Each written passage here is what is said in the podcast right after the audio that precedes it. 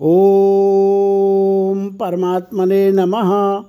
श्वेतास्तरोपनिषद चतुर्थो अध्याय। परमेश्वर से सद्बुद्धि के लिए प्रार्थना।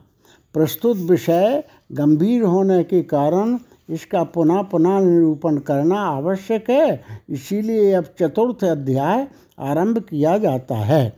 या एको वर्णो बहुधा शक्ति योगा। द्वद्वर्णान्नेकान्निहितार्थो दधाति, बीचैति चान्ते विश्वमादौ सदेवः शानो बुद्ध्या शुभया सन् संयुनक्तु सृष्टि के आरंभ में जो एक और निर्विशेष होकर भी अपनी शक्ति के द्वारा बिना किसी प्रयोजन के ही नाना प्रकार के अनेकों वर्ण विशेष रूप धारण करता है, तथा अंत में भी जिसमें विश्वलीन हो जाता है, वह प्रकाश स्वरूप परमात्मा हमें शुभ बुद्धि से संयुक्त करें।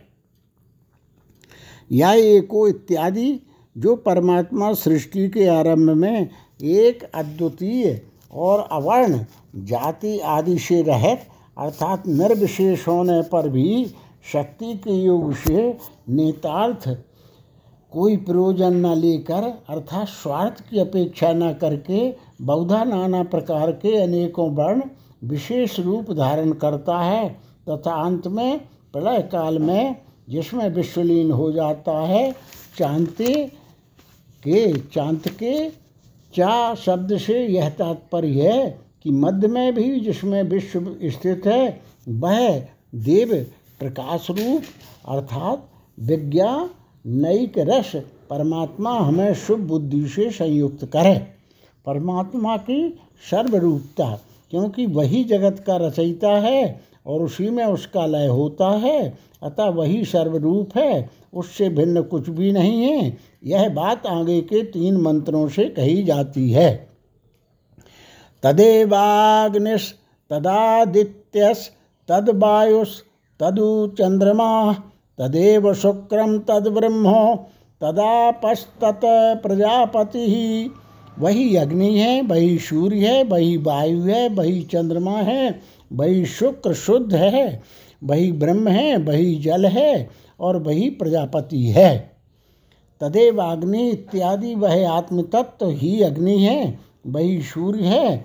आगे तदेव शुक्रम ऐसा देखा जाता है, इसलिए यो शब्द का सबके साथ संबंध है, शेष अर्थ सरल है, वही शुक्र यानी शुद्ध है, तथा और भी जो दीप्तशाली नक्षत्रादि पदार्थ हैं, वह भी वही है, तथा वही ब्रह्म हिरण्य गर्भ स्वरूप है, वही जल है, और वही विराट रूप प्रजापति है। तम स्त्री तम पुमानसी तम कुमार, उत बा कुमारी तम जीर्णो दंडेन बंचसी तम जातो भवसी। विश्व तो मुख।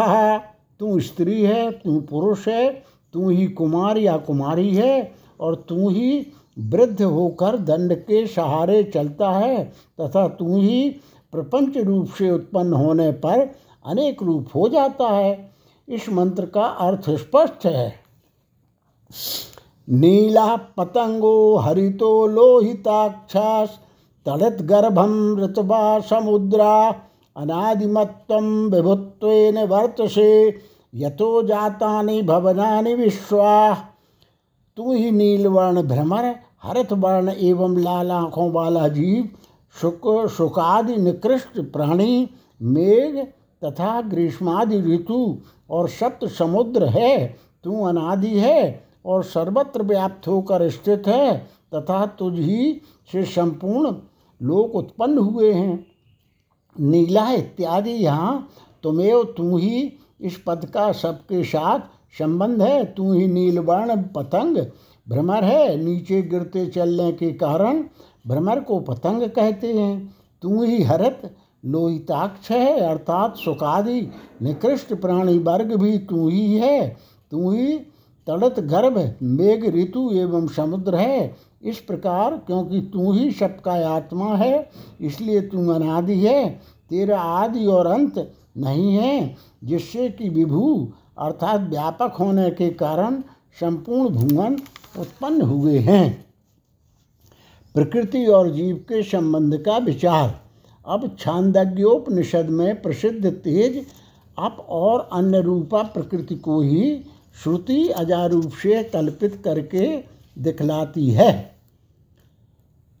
अजामेकाम लोहित शुक्ल कृष्णाम वहवी प्रजा सजमानाम स्वरूपा अजोहे को जुष्माणोनुषेते जहाते नाम भुक्त भोगाम जो मजोन्य अपने अनुरूप बहुत सी प्रजा उत्पन्न करने वाली एक लोहित शुक्ल और कृष्ण वर्णा अजा बकरी प्रकृति को एक अज बकरा जीव सेवन करता हुआ भोगता है और दूसरा आज उस भुक्त भोगो, भोग, भोगा को त्याग देता है।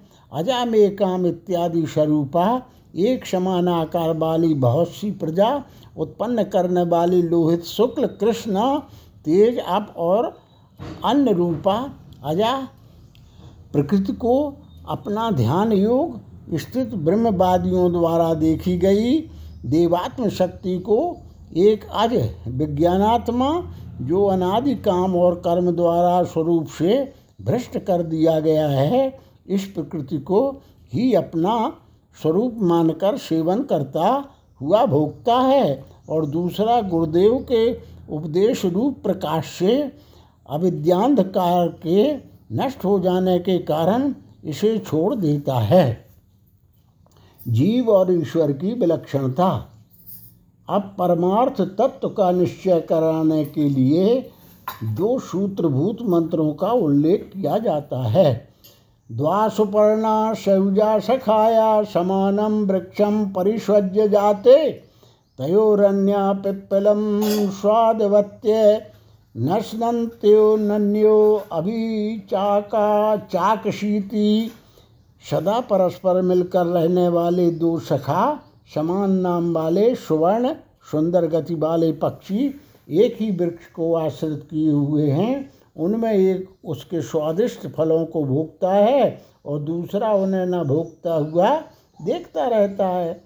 द्वा सुपर्ण इत्यादि द्वा दो विज्ञानात्मा और परमात्मा, जो सुपर्ण हैं अर्थात शुभ, पतन शुभ गमन वाले होने से सुवर्ण हैं, सुपर्ण हैं, अथवा पक्षियों के समान होने से जो सुपर्ण कहलाते हैं और सयुज सर्वदा संयुक्त रहते हैं तथा सखाएँ जिनके आख्यान नाप, यानी अभिव्यक्ति के कारण समान हैं, ऐसे भी दोनों समान, यानी एक ही वृक्ष को वृक्ष के समान, नाश में समानता होने के कारण शरीर वृक्ष हैं, उसे परिस्वक्त किए हैं।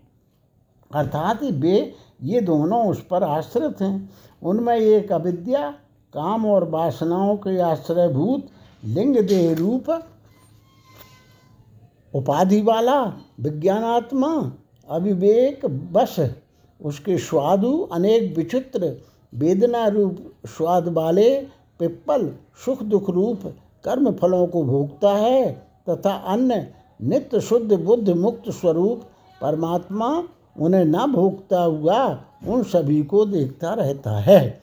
ऐसे होने पर समाने वृक्षे पुरुषो निमग्नो निशया शोचति मुह्यमान धुष्टम यदा पश्यन्त्यन्यमीश मत्स्य महिमानमिति बीत कहा उस एक ही वृक्ष पर जीव देहात्म भाव में डूबकर मोहग्रस्त हो, दीन भाव से शोक करता है। जिस समय यह अनेकों योग मार्गों से सेवित और देहादि से भिन्न ईश्वर और उसकी महिमा को देखता है, उस समय शोक रहित हो जाता है।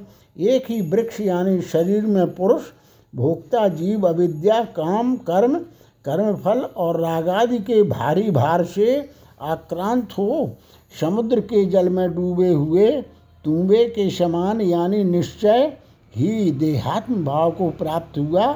यह देह मैं हूँ, मैं अमुक का पुत्र हूँ, उसका नाती हूँ कृष हूँ, स्थूल हूँ, गुणवान हूँ, गुणहीन हूँ, सुखी हूँ, दुखी हूँ, इस प्रकार के प्रत्ययों वाला हो, ऐसा समझकर कि इस देश से भिन्न कोई और नहीं है। जन्मता, मरता एवं अपने संबंधी बंधुओं से संयुक्त होता है। अतः अनिष्टता से मैं किसी कार्य के लिए समर्थ नहीं हूँ। मेरा पुत्र नष्ट हो गया, स्त्री मर गई, अब मेरे जीने से क्या लाभ है? इस प्रकार का दीन भाव ही अनिशा असमर्थता है। उससे युक्त होकर और मोहग्रस्त होकर, यानी अनर्थ के अनेकों प्रकारों से अविवेकवश विचित्र स्थिति को प्राप्त होकर शोक अर्थात संताप करता है।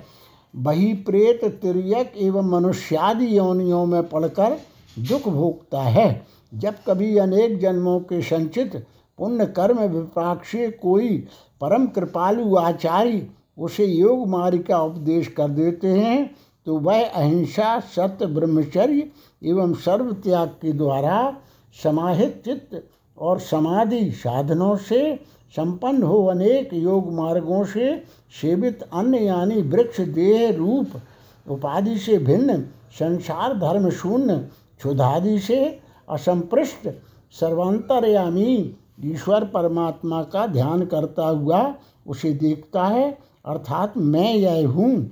अर्थात मैं सब में समान और समस्त प्राणियों के भीतर स्थित आत्मा हूँ। अविद्याजनक उपाधि से परिच्छिन्न, मायात्मा नहीं हूँ, इस प्रकार साक्षात्कार करता है और उसकी विभूति रूप महिमा को देखता है।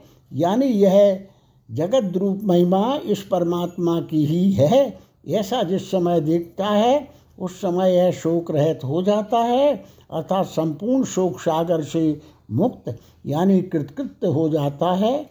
अथवा ऐसा अर्थ करना चाहिए कि जिस समय इस भोक्ता जीव को यह योग सेवित अन्य ईश्वर रूप अर्थात प्रत्यगात्मा की ही महिमा रूप देखता है, उस समय शोक रहित हो जाता है।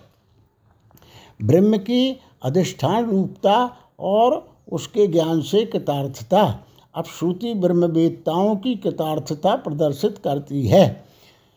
ऋचो अक्षरे परमे व्योमन, यस्मिन देवा आदि विश्व निषेदु यस्तम न वेद, की मृचा करिष्यति, या इत्तद, विदुस्त इमे समासते जिसमें समस्त देवगण अधिष्ठित हैं, उस अक्षर पर व्योम में ही वेदत्रय स्थित है, अर्थात वे भी उसी का प्रतिपादन करते हैं, जो उसको नहीं जानता वह वेद से ही क्या कर लेगा? जो उसे जानते हैं, वे तो ये कृतार्थ हुए स्थित हैं।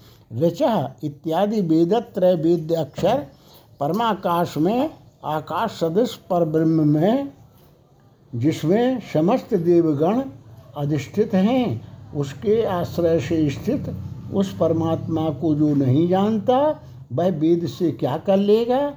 और जो उसे जानते हैं, वे तो सम्यक प्रकार से रहते हैं, अर्थात कृतार्थ हुए स्थित हैं। मायोपाधिक ईश्वर ही सबका सृष्टा है। अब श्रुति उस अक्षर परमात्मा का ही माया रूपादि के कारण जगत सृष्टत्व और जगन निमित्तत्व अलग अलग दिखलाती है। जगत का उपादान कारणत्व, जगत का निमित्त कारणत्व। छंदांश यज्ञ कृतवो व्रतानि भूतम भव्यम यच्च वेदा अस्मान माई सृजते विश्व में तत् तस्मिश्चान्यो माया सन्निरुद्धा। वेद यज्ञ कृतु व्रत भूत भविष्य वर्तमान। तथा और भी जो कुछ वेद बतलाते हैं, वह सब मायावी ईश्वर इस अक्षर से ही उत्पन्न करता है और उस प्रपंच में ही माया से अन्यशा होकर बधा हुआ है। छंदांश इत्यादि ऋग यजु, शाम और अथर्व संज्ञक वेद छंद हैं, जिनमें युग का संबंध नहीं होता। वे देव यज्ञादि बेहद कर्म यज्ञ कहलाते हैं। ज्योतिषोमादि याग ऋतु हैं। तथा चांद्राण आदि व्रत हैं, भूत जो बीत चुका है, भव्य जो होने वाला है, यत यह पद उनके मध्यवर्ती वर्तमान का सूचक है और चार शब्द सबका समुच्चय करने के लिए है। तात्पर्य यह है कि यज्ञादि, साध्य कर्म और भूतादि प्रपंच में वेद ही प्रमाण हैं। मूल में यत शब्द का सबके साथ संबंध है, इसका संबंध इस प्रकार है कि जो कुछ पहले कहा गया है, सब इस प्रकृत अक्षर ब्रह्म से ही उत्पन्न होता है। अभिकारी ब्रह्म किस प्रकार प्रपंच का उपादान कारण हो सकता है? ऐसा प्रश्न होने पर श्रुति कहती है, माई सृष्टि इत्यादि। तात्पर्य यह है कि कूटस्थ ब्रह्म का भी अपनी शक्ति के द्वारा सबका रचयिता होना संभव ही है। वह विश्व अर्थात पूर्वोक्त प्रपंच को उत्पन्न करता है तथा अपनी माया से कल्पित हुए उस भू, भूतादि प्रपंच में वह माया से ही अन्य शाह होकर बंध गया है। अर्थात अविद्या के वशीभूत होकर संसार समुद्र में भटकता रहता है। प्रकृति और परमेश्वर का स्वरूप तथा उनकी सर्वव्यापकता। पूर्वोक्त प्रकृति माया है और उसका अधिष्ठाता सच्चिदानंद स्वरूप ब्रह्म उस माया रूप उपाधि के कारण माया भी है तथा उस चिद्रूप ब्रह्म के माया के कारण कल्पित हुए अवयव रूप कार्य कारण संघात से यह दिखला, दिखाई देता हुआ भूर लोकादि संपूर्ण जगत व्याप्त है। इस आशय से श्रुति कहती है मायां तु प्रकृतिं विद्यान्मायिनं तु महेश्वरं, तस्या वै बभूतस्तु व्याप्तम सर्वमिदम जगत। प्रकृति को तो माया जानना चाहिए और महेश्वर को माया भी उसी के अवयभूत कार्य कारण संघात जो है संपूर्ण जगत व्याप्त है मायाम तो इत्यादि पीछे जिसका जगत की प्रकृति कारण रूप से सर्वत्र प्रतिपादन किया गया है, वह प्रकृति माया ही है। ऐसा जाने, यहाँ तू शब्द निश्चयार्थक है, जो महान और ईश्वर होने के कारण महेश्वर है। उसे माया भी माया को सत्ता, स्फूर्ति आदि देने वाला तथा अधिष्ठान रूप से उसे प्रेरित करने वाला जानना चाहिए। इस प्रकार इसका पूर्वोक्त विद्यात क्रिया से संबंध है। उस प्रकृति परमेश्वर के रज्जु आदि अधिष्ठानों में कल्पित सर्पादि रूप मायक अवयवों से अभ्यास द्वारा यह भूर लोक आदि संपूर्ण जगत व्याप्त यानी पूर्ण है, यहाँ भी तू शब्द निश्चयार्थक ही है। कारण ब्रह्म के साक्षात्कार से परम शांति की प्राप्ति। माया और उसके कार्य आदि का मूलभूत कूटस्थ ब्रह्म अपने स्वतंत्र रूप से सबका अधिष्ठाता है तथा आकाशादि कार्यों की उत्पत्ति का हेतु है और उस शुद्ध स्वरूप से ही उसके सर्वाधिष्ठा अतृत्व से उपलक्षित होने वाले सच्चिदानंद स्वरूप से मैं ब्रह्म हूँ, ऐसा एकत्व ज्ञान होने से मुक्ति होती है, यह बात श्रुति दिखलाती है। यो योनिम योनि मधितिष्ठत्येको यस्मिन्निदं सा च चैति सर्वं वरद तमीशानं वरदं देवमीढ्यं न्याच्येमा शांतिमत्यंतमेति जो अकेला ही प्रत्येक योनि का अधिष्ठाता है, जिसमें यह सब सम्यक प्रकार से लीन होता है और फिर विविध रूप से रूप हो जाता है, उस सर्वनियंता, वरदायक स्तवनीय देव का साक्षात्कार करके साधक इस परम शांति को प्राप्त होता है।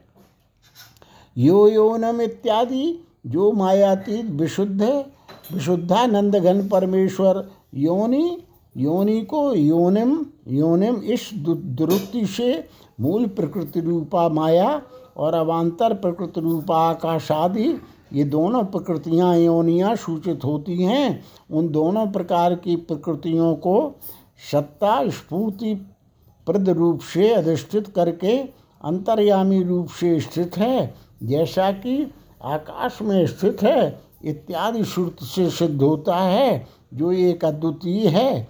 जिस मायादि के अधिष्ठाता ईश्वर में यह संपूर्ण जगत प्रलय काल में संगत लय को प्राप्त होता है और फिर सृष्टि काल में विविधता को प्राप्त होता है, अर्थात आकाशादि रूप से न नानाकार हो जाता है, उस प्रस्तुत अधिष्ठाता ईशान नियंता वरद मोक्षप्रद देव प्रकाश स्वरूप और ईड वेदादि द्वारा स्तुत को अनुभव कर, मैं ब्रह्म हूँ इस प्रकार निश्चय रूप से प्रत्यक्ष कर सुषुप्त आदि अनुभव की हुई जो सर्वोपरि, सर्वोपरतिरूपा सर्वजन हितकारिणी शांति है। वह यहाँ इदम शब्द से इमाम इस संकेत से दिखाई गई है।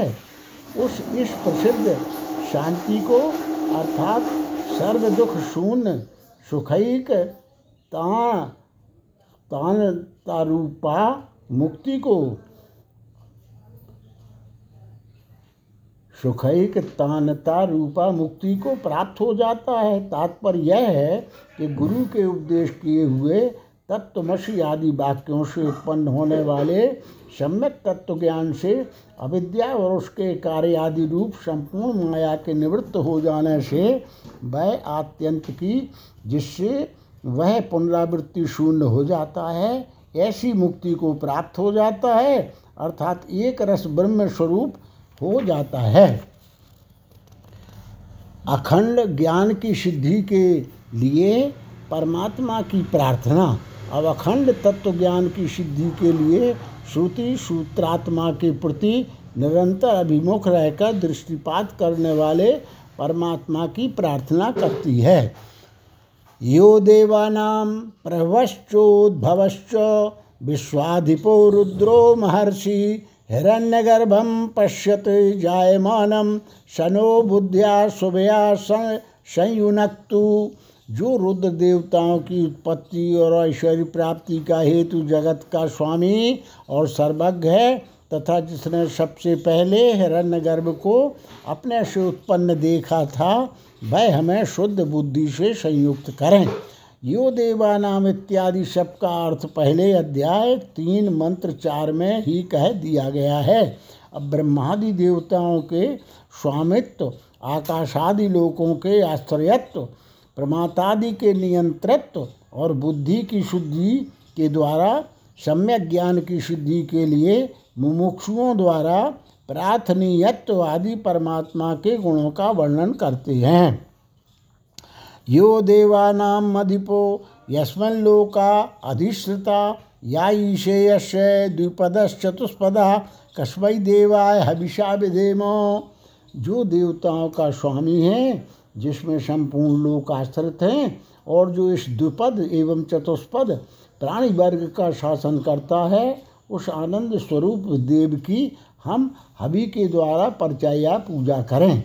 यो देवानाम अधिपा इत्यादि जिसका यह यहाँ प्रसंग है, ऐसा जो परमेश्वर ब्रह्मादि देवताओं का अधिपति स्वामी हैं, सबके कारण भूत, जिस परमेश्वर में भूलोक आदि संपूर्ण लोक अधिश्रित आदि अभी अधि ऊपर श्रुत अर्थात अध्यस्त हैं, तथा जो प्रकृत परमेश्वर इस मनुष्यादि द्विपाद, दो पैर वाले और पशु आदि चतुष्पाद, जीव समुदाय का शासन करता है।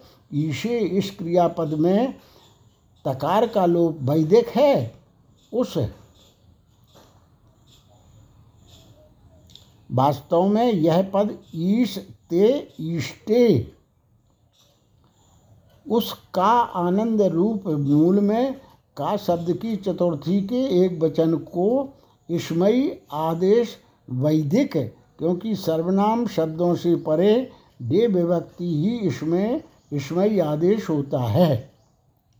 देवयानी द्योत नाम, नात्मक प्रकाश स्वरूप को हवि चरु पुरोडासादि द्रव्य से विधेम पूजें, परिचर्या, पूजा ही जिसका कर्म है, ऐसे विध धातु का यह रूप है।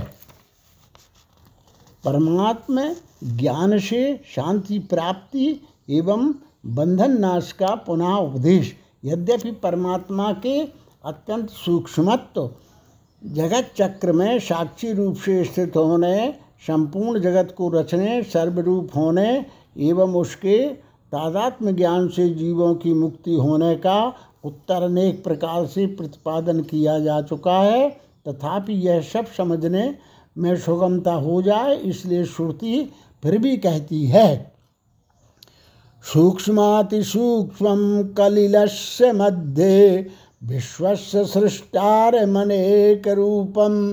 विश्वस्यैकं परिवेष्टितारं ज्ञात्वा शिवं शांतिमत्यंतमेति सूक्ष्म से भी सूक्ष्म, अविद्या और उसके कार्य रूप दुर्गम स्थान में स्थित जगत के रचयिता अनेक रूप और संसार को एकमात्र भोग प्रदान करने वाले शिव को जानकर जीव परम शांति प्राप्त करता है। सूक्ष्माति सूक्ष्मम। इत्यादि सूक्ष्माति सूक्ष्म इस पद से श्रुति पृथ्वी से लेकर अव्याकृत पर्यंत जो उत्तरोत्तर सूक्ष्म और सूक्ष्मतर है, उसकी अपेक्षा भी ईश्वर की सूक्ष्म सूक्ष्म सूक्ष्म सूक्ष्म तमता बतलाती है। कलिल के मध्य में अर्थात अविद्या और उसके कार्य रूप दुर्ग घन स्थान के मध्य में शेष अंश की पहले व्याख्या हो चुकी है। अब परमात्मा के साक्षी रूप से स्थित होने सनकादि और ब्रह्मादि देवताओं एवं अधिकारी पुरुषों द्वारा आत्मस्वरूप से प्राप्तव्य होने तथा साधन चतुष्टयादि से संपन्न होने पर हम लोगों को भी मोक्ष प्राप्त होने का प्रतिपादन किया जाता है। यव काले भुवन से गोप्ता विश्वाधिपा सर्वभूतेषु गूढ़ा, यस्मिन् युक्ता ब्रह्मर्षयो देवताश्च, तमेवं ज्ञात्वा मृत्युपाशांश्छिनत्ति वही अतीत कल्पों में विश्व का रक्षक था वही विश्व का स्वामी और संपूर्ण भूतों में स्थित है। ऐसे जिस परमात्मा में ब्रह्मर्षि और देवगण अभिन्न रूप से स्थित हैं, उसे इस प्रकार जानकर पुरुष मृत्यु के पापों को काट डालता है।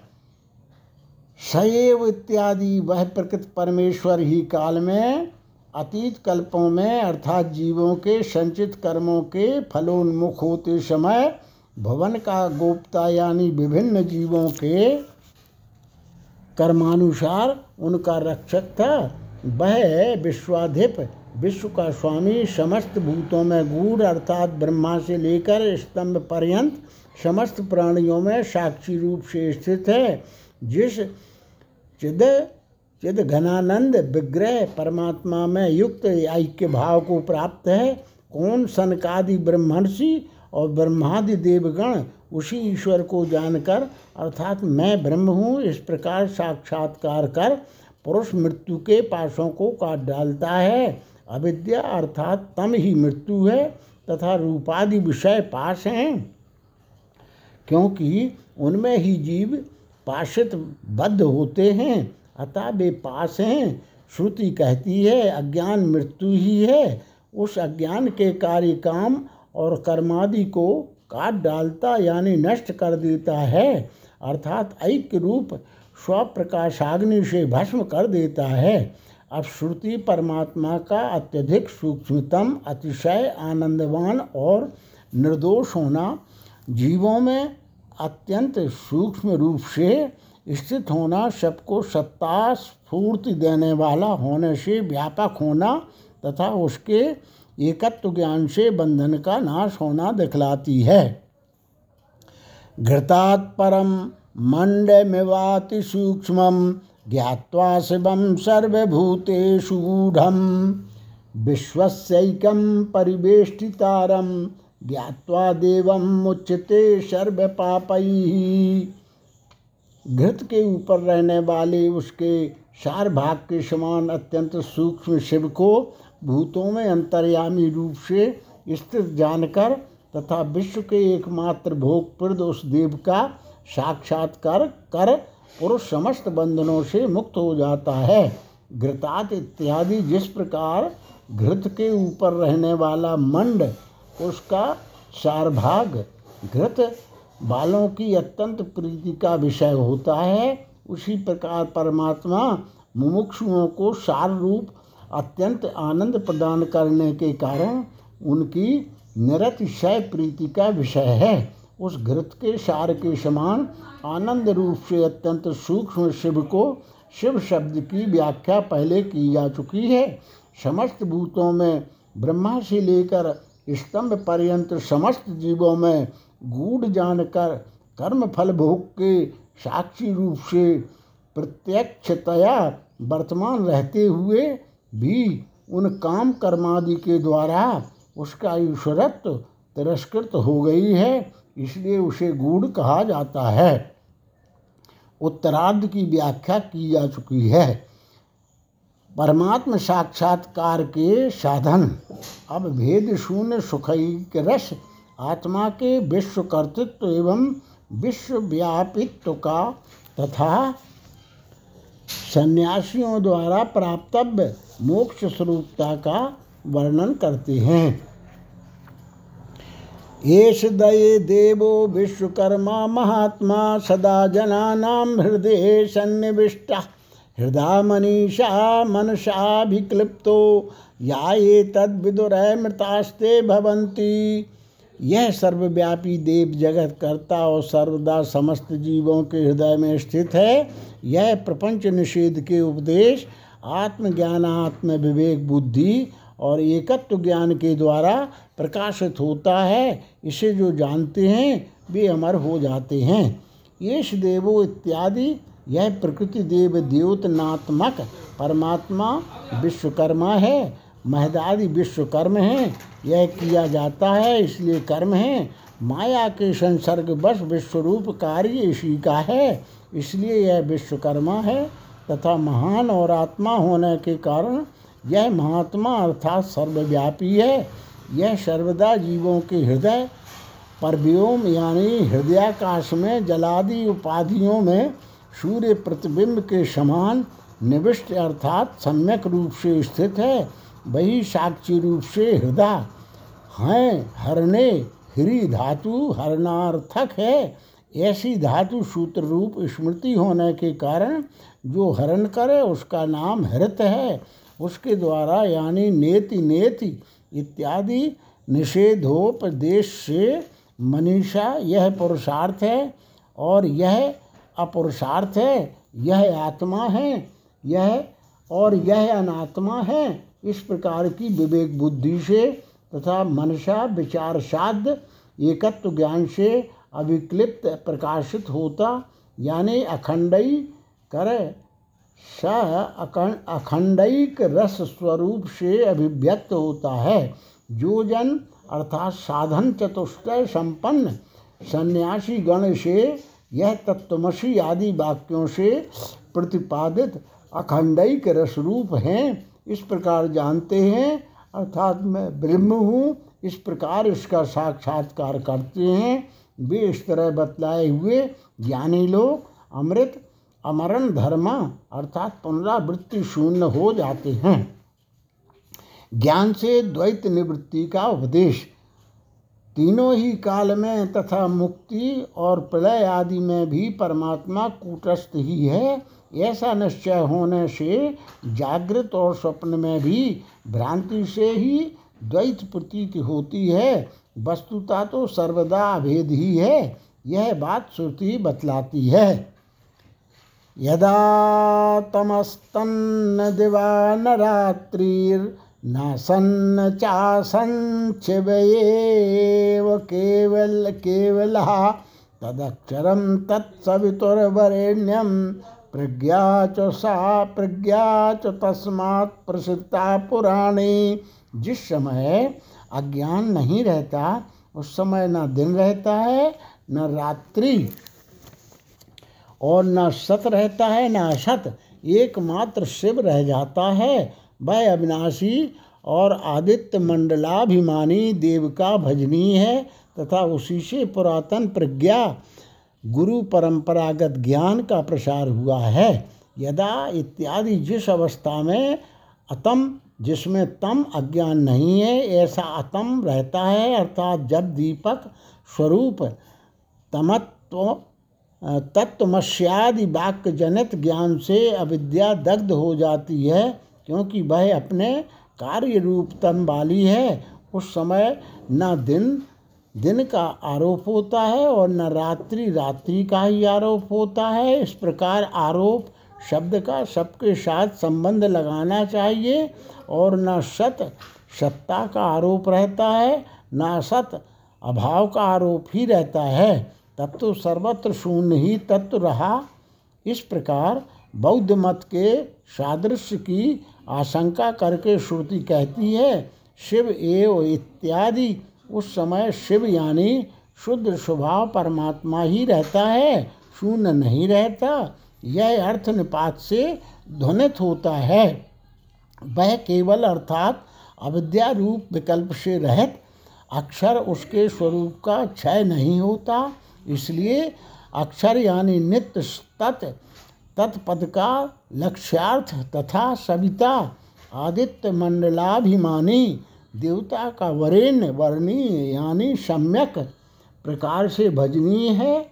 उस शुद्ध सत्य के हेतु से प्रज्ञा, गुरु के उपदेश से तत्वमसी आदि वाक्य से उत्पन्न होने वाली बुद्धि प्रसृत हुई है। अर्थात नित्य पदार्थ के विवेकादि से संपन्न सन्यासियों में पूर्णत्व रूप से व्याप्त हुई है। ये, वह पुराणी, यानी ब्रह्मा से आरंभ करके परंपरा से प्राप्त हुई है, अर्थात अनादि सिद्ध है। यहाँ चकार एव एव के अर्थ में है।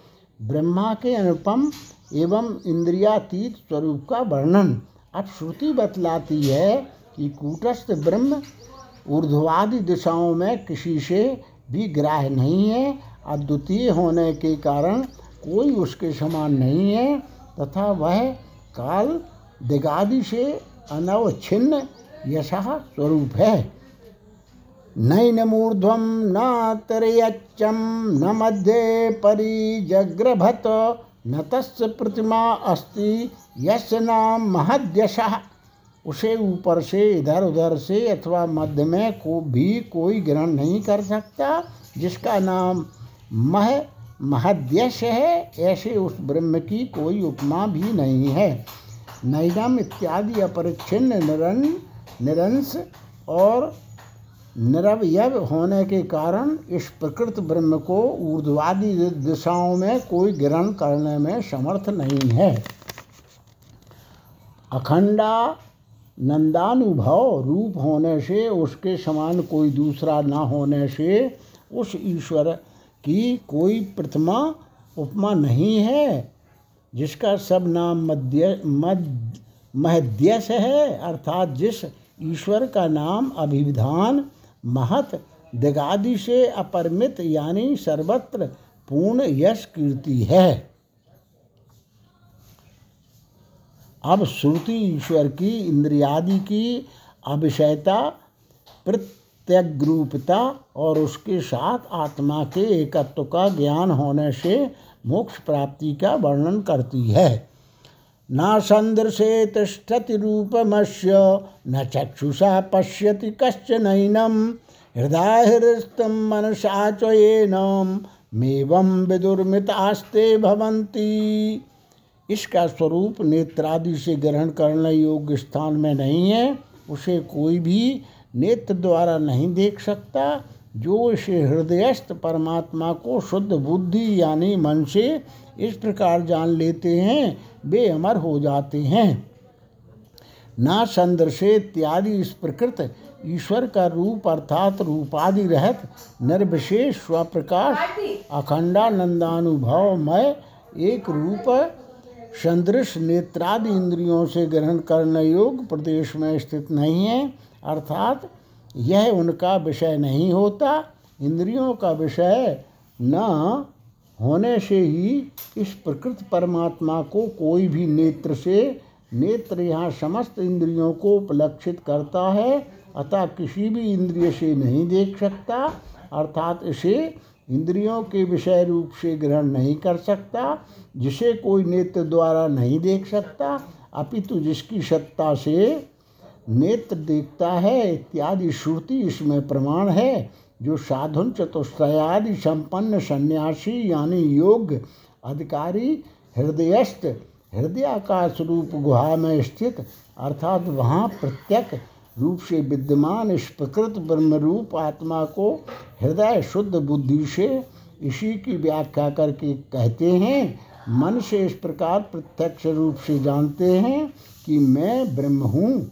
वे उस साक्षात्कार की महिमा से अमृत अमरण धर्म हो जाते हैं। तात्पर्य यह है कि मरण के हेतुभूत अज्ञान आदि का तत्व ज्ञान रूप अग्नि से दाय हो जाने के कारण वे पुनः अन्य देह धारण नहीं करते। परमेश्वर का स्तवन। अब यह मान कर के उसी की कृपा से इष्ट प्राप्ति और अनिष्ट निवृत्ति हो सकती है। दो मंत्रों से उस परमेश्वर की ही स्तुति करते हैं।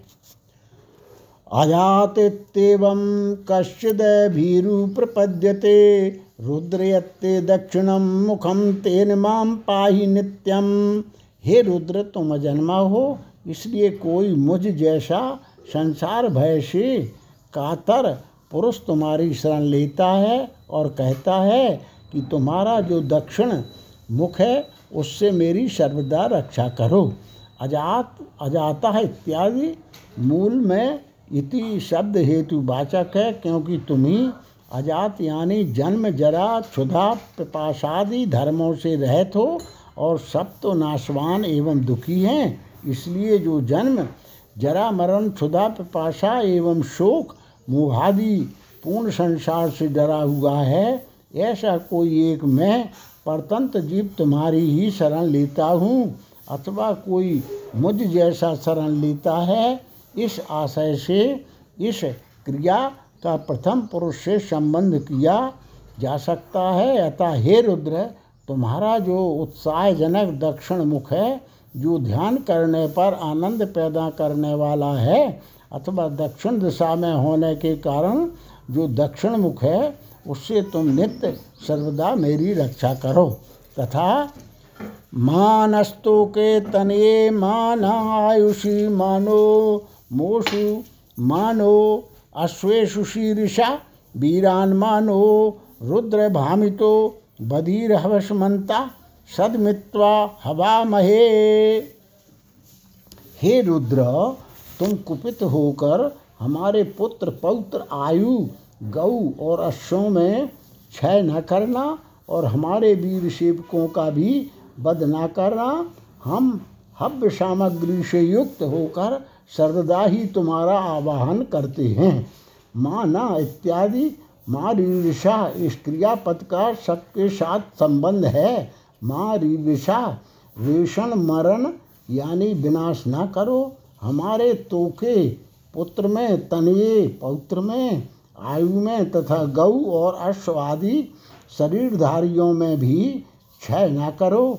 हमारे जो वीर विक्रमशील सेवक हैं, हे रुद्र, तुम क्रोधित होकर उनका भी वध ना करो। क्यों? क्योंकि हम हविष्मान हविष्य युक्त होकर सदा ही तुम्हारा आवाहन करते हैं, अर्थात तुम्हें रक्षा के लिए सर्वदा ही पुकारते हैं।